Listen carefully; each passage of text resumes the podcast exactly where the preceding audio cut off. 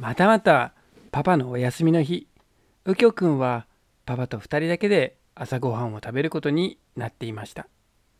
ママのお腹の赤ちゃんがもうすぐ生まれるからね。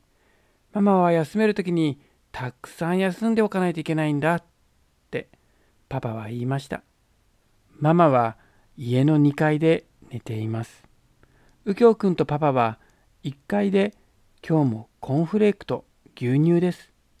パパはバナナがあるよと言いましたコーンフレークに牛乳をかけてバナナを乗っける。いいんじゃない？と右京くんが思った時あ右京くんはこの前の出来事を思い出しましたねえパパこの前はイチゴを乗っけたよね。そうしたら鼻毛キングが来たんだよねそういえば鼻毛キングが来たね。鼻毛キングどうしてるかな？また来てくれないかな？そうだな。今頃もう違う国に行ってそこの子供たちの鼻毛を見ているかもしれないな。そんな話をしていると右京くんは窓の外に誰かを見たような気がしました。あれ？パパ今誰かがいたよ？本当に？とパパが窓の方に向かうとパパは誰かが玄関の方に走っていったように見えました。するとすぐにピンポーンと玄関のベルが鳴りました。あれ？誰だろう？と右京くんもパパも不思議に思いながら玄関のドアを開けるとそこには大きな靴を履き背が高くて大きな顔そして鼻の穴の中から立派な鼻毛が何本も出ているあの人が立っていました。鼻毛キングだ右京くんは大喜び。ああ、鼻毛キング。ちょうど今、右京と鼻毛キングは今日もどこかで子供の鼻毛を見ているんだろうなって話していたところなんですよ。まだここら辺にいたんですね。はい、そうなんです。ちょっといろいろありましてね。それで、この家の前を通った時に、あ、ここはあの右京くんの家だと思い出して寄らせてもらいました。ねえ、花毛キング、今日も一緒に朝ごはんを食べようよと右京くんが聞きました。そうですよ。ぜひ中に入ってください。またコンフレークですが、今日はバナナがつきますよ。とパパが誘いました。いいんですか？ありがたい話です。そう言って、花毛キングは家の中に入ってきました。右京くん、パパ、花毛キングの3人で朝ごはんを食べ始めました。右京くんは今日も世界中の鼻毛の話を聞けるのかと楽しみにしていたのですが、どうも鼻毛キングの様子がこの前とは違いました。鼻毛キングは言いました。右京くん、ママはどうされていますか？ママは元気だよ。でも、いつもより多く寝ないといけないんだ。はい、そうなんですよ。もうすぐ右京の弟を産むんでね。休めるときにたくさん休んでもらってます。そうですか。ぜひお大事に。と、鼻毛キングが言いました。あれ？なんか変だな。と右京くんは思いました。この前は世界中の子供の鼻毛の話をすっごく楽しそうに話したのに今日は全然話そうとしない。その時またピンポーンと玄関のベルが鳴りました。あれ？今日はいろんな人が訪ねてくるんだな。珍しいな。と言いながらパパが玄関に向かいました。右京くんもパパの後ろをついていきました。パパが玄関を開けるとそこには大晦日の日に出会ったあの大きな体の警察のおじさんが立っていました。どうも、こんにちは、牧師さん。そして、右京くん。ああ、どうもこんにちは。この前は本当にすいませんでした。いやいや、もうあのことは、思い出せば、ただの笑い話ですよ。とにかく、右京くんが無事でよかったです。それよりもこの町でまた事件が起きているんですよ。知っていますか？事件？いえ、何もしてません。泥棒ですよ。この1週間の間に10軒もの家が泥棒に入られたんです。それを聞くと、パパが深刻そうな顔になりました。警察のおじさんが続けて話しました。でも、大丈夫です。警察の力を甘く見ないでくださいよ。この前は犯人を取り逃したが、今回は違う。もう犯人が誰かも分かっているんです。そうですか。パパは少し安心したように答えました。警察のおじさんは続けました。そう、犯人は国際的指名手配犯の男でしてね、世界中で似たような泥棒を繰り返しているんです。そんな男ですが、今回奴にとって運が悪いのは、この私のいる町に来てしまったことです。今さっき、この教会の近くで見かけたと、うちの若い警官が言うのでね、探しているところなんですが、怪しい男を見ませんでしたか？体がでかい男なんですが、この男、変装を得意にしていまして、いろいろな人に変装しています。時に郵便屋さんになったり、時にスーツを着たおじいさんになったり、そういえば、この前はフランスのパリでたくさんの鼻毛を出している男に変装していたという話もあります。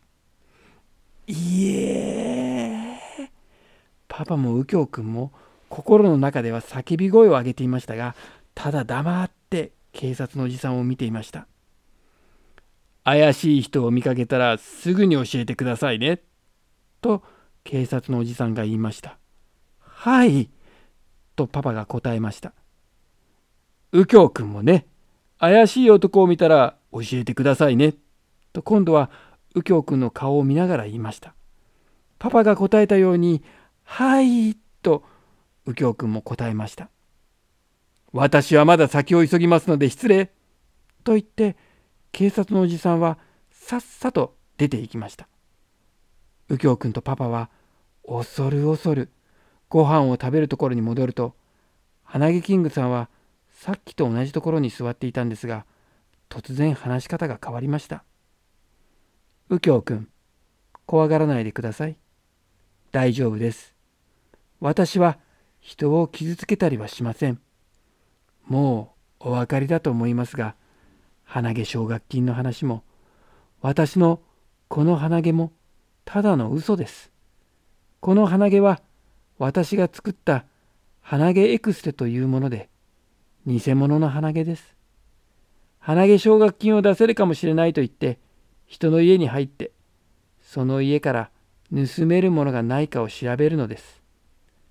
この家には泥棒に入るつもりはありませんでしたよ。なぜならこの家には盗みたいものがなかった。そして何よりも右京君が一緒に朝ごはんを食べようって誘ってくれた。あの一緒に食べる時間はとっても楽しかった。あなたたちから物を盗むなんて考えられません。そうでしたか。とパパが答えると、鼻毛キングはゆっくりと目を閉じて静かに言いました。世界中を旅しながら、それぞれの場所で悪いことをしていたわけですが、そんな私の旅も今日でここで終わりのようです。こんな私の話ですが、これだけは信じてください。この前話した世界中の子供の鼻毛の話、あれは本当の話です。世界には本当にいろいろな人がいて、いろいろな鼻毛があります。右京くん、いつか私のようにではなくて、正しい理由で世界中のいろいろな人と出会えるといいですね。さあ、私はここを出なくてはいけません。そう言って、鼻毛キングが立ち上がった時、窓からドーンと人が入ってきました。バタンと玄関が突然開いた音がしました。すると、4人の警察官が部屋の中に入ってきていました。窓から入ってきた若い警察官が鼻毛キングを捕まえました。あっという間の出来事でしたが、この瞬間に右京くんは階段のあるところに走っていって2階に向かって「ママ来ちゃダメダメだよママ来ちゃダメ!」と叫びました。大丈夫ですよ。私は右京くんの家の中で暴れたりしません。と鼻毛キングは言いました。警察の人たちは鼻毛キングに手錠をかけるとすぐに外に連れて出て行きました。大晦日の日にパパも乗ったあのパトカーが外に止めてあって鼻毛キングはその中に入れられました。するとあの大きな警察のおじさんが戻ってきて右京君とパパに言いました。今回は犯人逮捕に協力してくれてありがとうございます。協力だなんて私は何も。いえいえ、私が怪しい人を見かけたら教えてくださいと言った時に、はいと言いながら玄関にあった大きな靴に目を向けてくれた時、あ、犯人が中にいるんだって分かりました。それでも少し自信がなかったので、右京君に同じことを聞いたら、はい言った時の顔に、犯人は今家にいますって書いてありましたよ。え顔になんか書いてあるの？と右京君は顔を押さえました。いやいや、本当に何か書いてあったわけではなくて、そういう言い方です。後でママにでも教えてもらってください。それよりも、これを右京君にあげてほしいと、奴が言いました。と警察のおじさんは、鼻毛キングがつけていた偽物の鼻毛、鼻毛エクステを右京君の前に差し出しました。パパが言いました。右京、君はさっきママに来ちゃダメだって叫んだね。あれはもし鼻毛キングが戦い始めたら危ないって思ってママに来ちゃダメだって言ったんだよね。あれが思いやりっていうものだよ。君はきっと思いやりのあるいいお兄さんになる。鼻毛キングはそれが分かったんだよ。だからこの鼻毛エクステを君に持っていてもらいたいんじゃないかな。